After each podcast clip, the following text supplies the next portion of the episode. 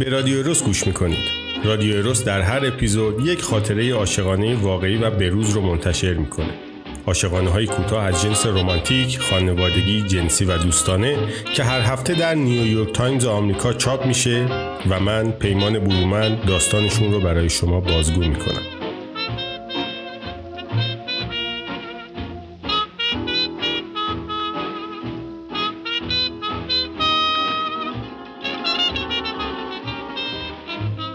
جای خوندم که 90 درصد از کلیت ارتباط بین دو انسان به صورت غیر کلامی شکل می‌گیره. به بیانی دیگه تنها واژه ها نیستن که منجر به برقراری ارتباط یک فرد با هم نوعانش فرض بگیرید با یه همکار میشن بلکه لباس فرد، زبان بدن، عادات رفتاری، میز کار منظم یا غیر منظم، سلائق غذایی، ذوق موسیقیایی و خیلی دیگه از عوامل در برقراری این ارتباط انسانی مؤثرند و کلام تنها ده درصد رو شامل میشه. با این تفاسیر چطور باید ارتباطات مجازی بیشماری که انسانهای معاصر با هم دارند رو درک کرد؟ مثلا دختری در گرگان یک ساله که با پسری در بوشهر وارد رابطه عاطفی شده. درک این دو فرد تا چه حد نسبت به شخصیت هم جامع و دقیقه؟ این پرسش سوال مهم دیگه رو هم با خودش به همراه میاره. آیا جنس جدیدی از ارتباط عاطفی با ویژگی های منحصر به فرد در شرف ظهوره و متعاقبا از آنجا که تعریف هویت آدمی در گروه ارتباط با دیگری است آیا به زودی انسانی جدید پا به عرصه وجود خواهد گذاشت؟ در این اپیزود خاطره کاتلین رو خواهید شنید.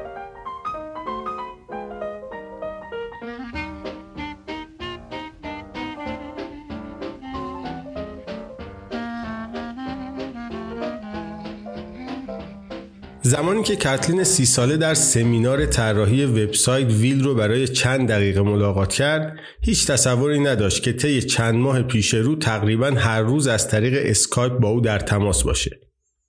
ویل یه جوون برنامه نویس با موهای بعضا ژولیده و عینک بزرگ درست شبیه یه هکر جذاب بود.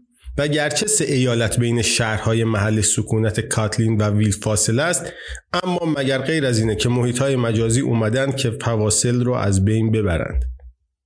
این دو خیلی از شبها با هم غذا میخوردند کنار هم میخوابیدند با هم گپ های طولانی می‌زدند و خلاصه از طریق یک مانیتور چند در چند شریک دنیای خصوصی هم بودند.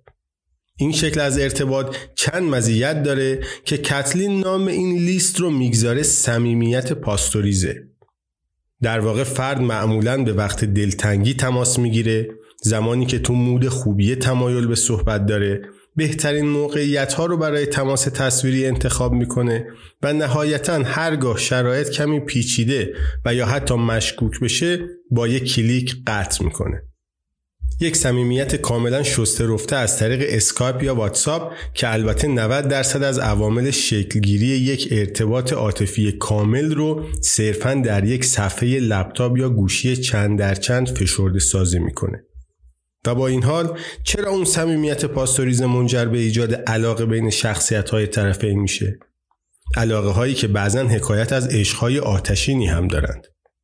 ویل تو یکی از اون صبحهایی که روی تخت خودش چشم وا می‌کنه و چهره معصوم غرق در خواب کاتلین رو در صفحه لپتاپش می‌بینه پیام میفرسته. من واقعا از تو خوشم میاد کاتلین. و کاتلین با دیدن این پیغام تصمیم می‌گیره به زودی به سفری هزار مایلی بره تا برای مدتی هرچند کوتاه از نزدیک با ویل وقت بگذرونه.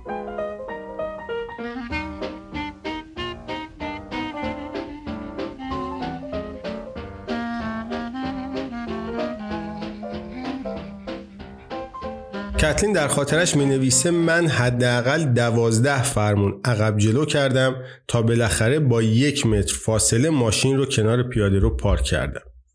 در تمام این مدت ویل کمی دورتر ایستاده گوشه لبشو میجوه و زل زده به این موقعیت مسحک.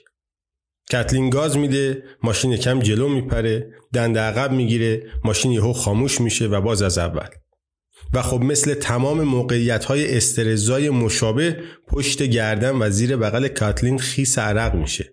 و این فعل و انفعال شیمیایی مطابق معمول منجر به لرزش پلک های چشم راستش میشه.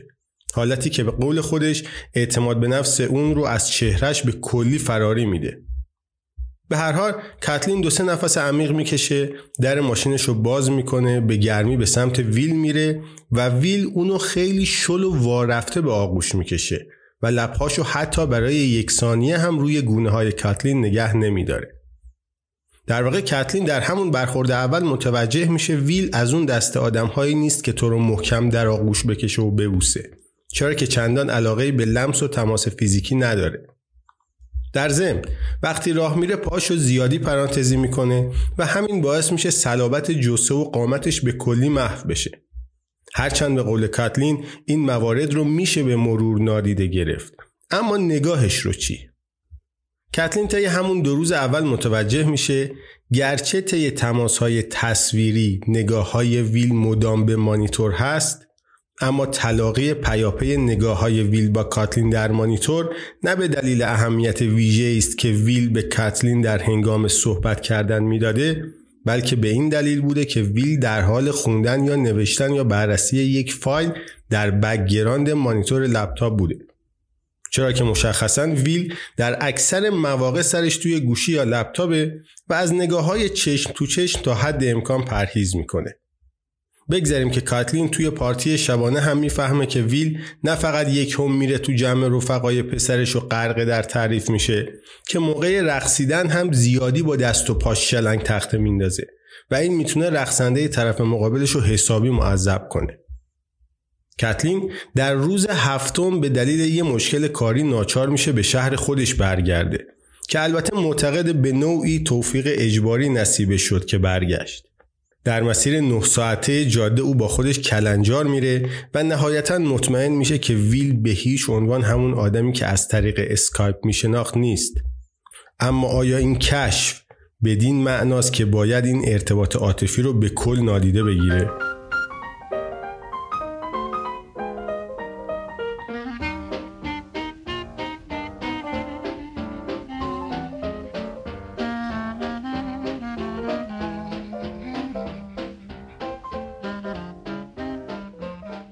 کتلین روبروی آینه روشویی ایستاده مسواک می‌زنه یک نگاهش به پرتره خودش در آینه است و یک نگاه به صفحه واتساپ گوشی Will is typing کتلین رو به آینه میگه آخه ادامه این رابطه حماقت نیست ها و برای چندمین بار به یاد آلیس، لورا و جورج میفته که هر کدوم یه رابطه مجازی با شخصی دور افتاده دارن و همیشه به نیکی از رابطه هاشون یاد می‌کنند.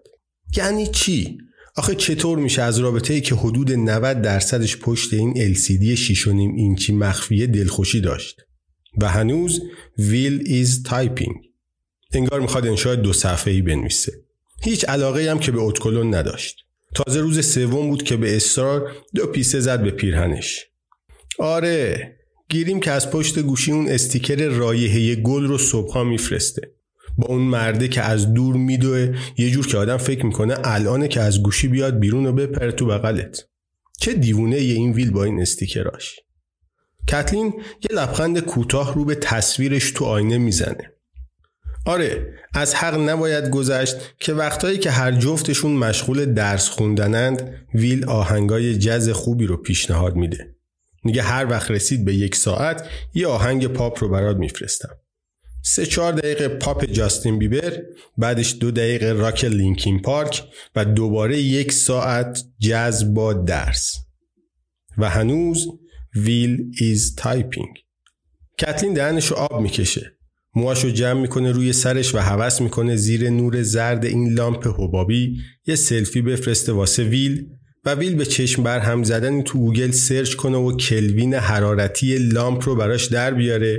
و بگه تو این نور سفیدی پوستت گرمتر خودش رو نشون میده و دوباره سرچ کنه و بگه بهتر این مدل کرم رو انتخاب کنی. و هنوز Will is typing. عجیبه ها. نه به وقتی که کنارشی دو کلام به زور حرف می‌زنه نه به حالا که ربع ساعت Will is typing. کتلین چراغا رو خاموش می‌کنه و میره توی رخت خواب. آخه چطور ویل مجازی شبا انقدر توی رخت خواب باحاله و ویل واقعی مثل فرنی بیحال بود؟ او در حالی که مطمئن چشمای خستش اجازه خوندن اون متن بلند رو نمیدن و در حالی که هنوز Will is typing یکی از صداهای ضبط شده ویل رو میاره تا با شنیدن اون لالایی های مسخره ولی با نمکش به خواب بره و درست پیش از اینکه پلکاش کاملا روی هم بره می‌بینه که پیام ویل با تک صدا رو صفحه ظاهر میشه. پیام فقط یه جمله است. گونه جدید از انسان در حال تولد است.